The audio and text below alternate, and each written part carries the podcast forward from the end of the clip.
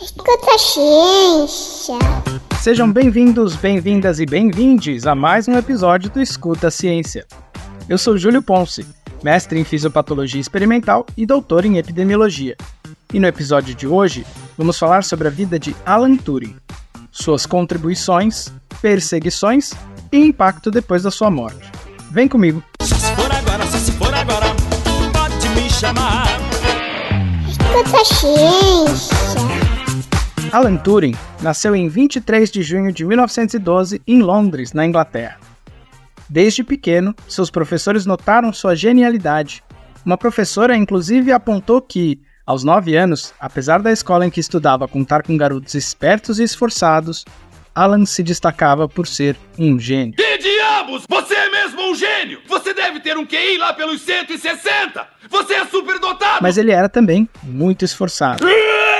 É, bodybuilder, porra! Conta-se que aos 13 anos ele estava inscrito em uma escola em um condado vizinho, mas que no primeiro dia de aula, a Grande Greve de 1926 fez com que não houvesse trens disponíveis.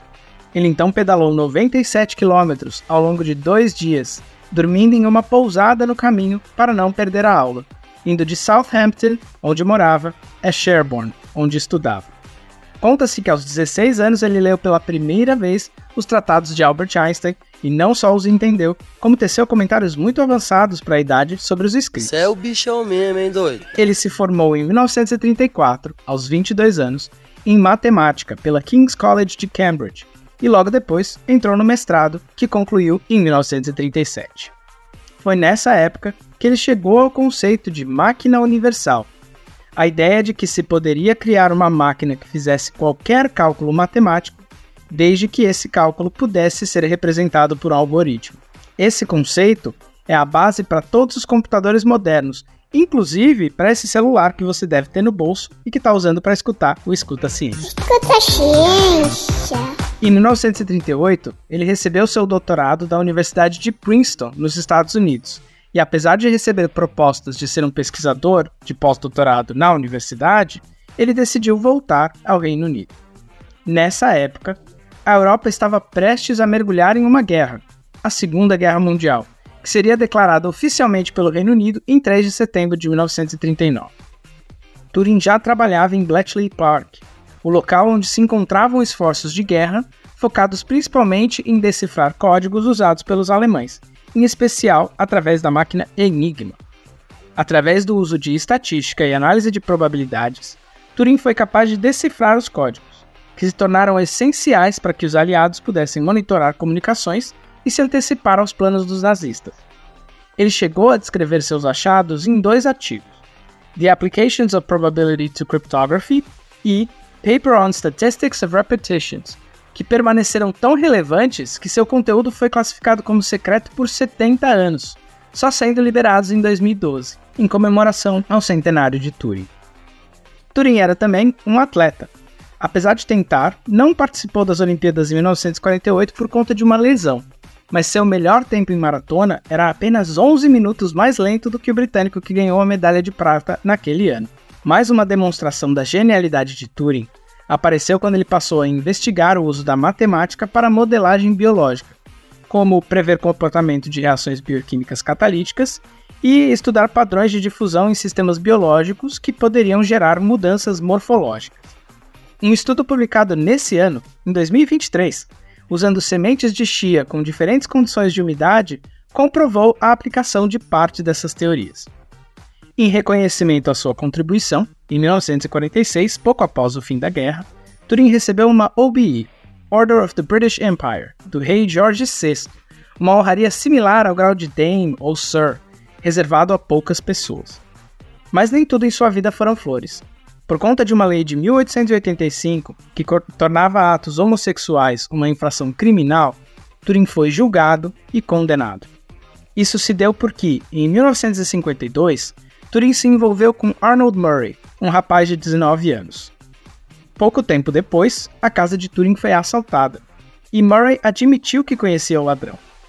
Em uma investigação da polícia, ambos admitiram ter um relacionamento, e a investigação de crime contra o patrimônio passou a ser uma investigação de grave indecência, como as relações homossexuais eram classificadas à época. Mas que filho da puta, olha aí, veja você. Após ser condenado, foi dado a Turing a opção de ir preso ou ficar solto condicionalmente, contanto que fizesse um tratamento hormonal de castração química para reduzir sua libido. Turing escolheu o segundo, sendo obrigado a tomar dietil-estilbestrol, um agente sintético similar ao hormônio feminino estrogênio.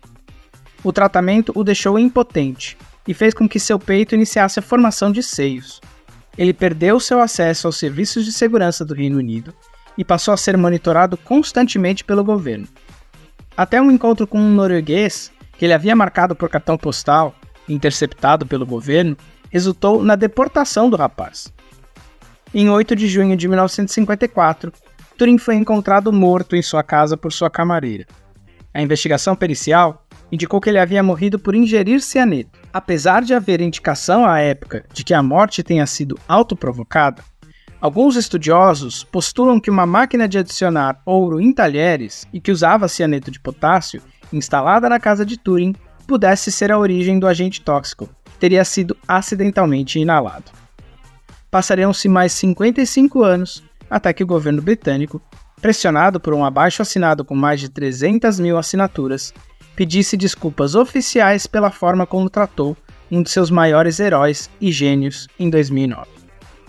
Três anos depois, uma proposta de lei foi submetida sugerindo o perdão de 75 mil pessoas pela condenação por atos homossexuais.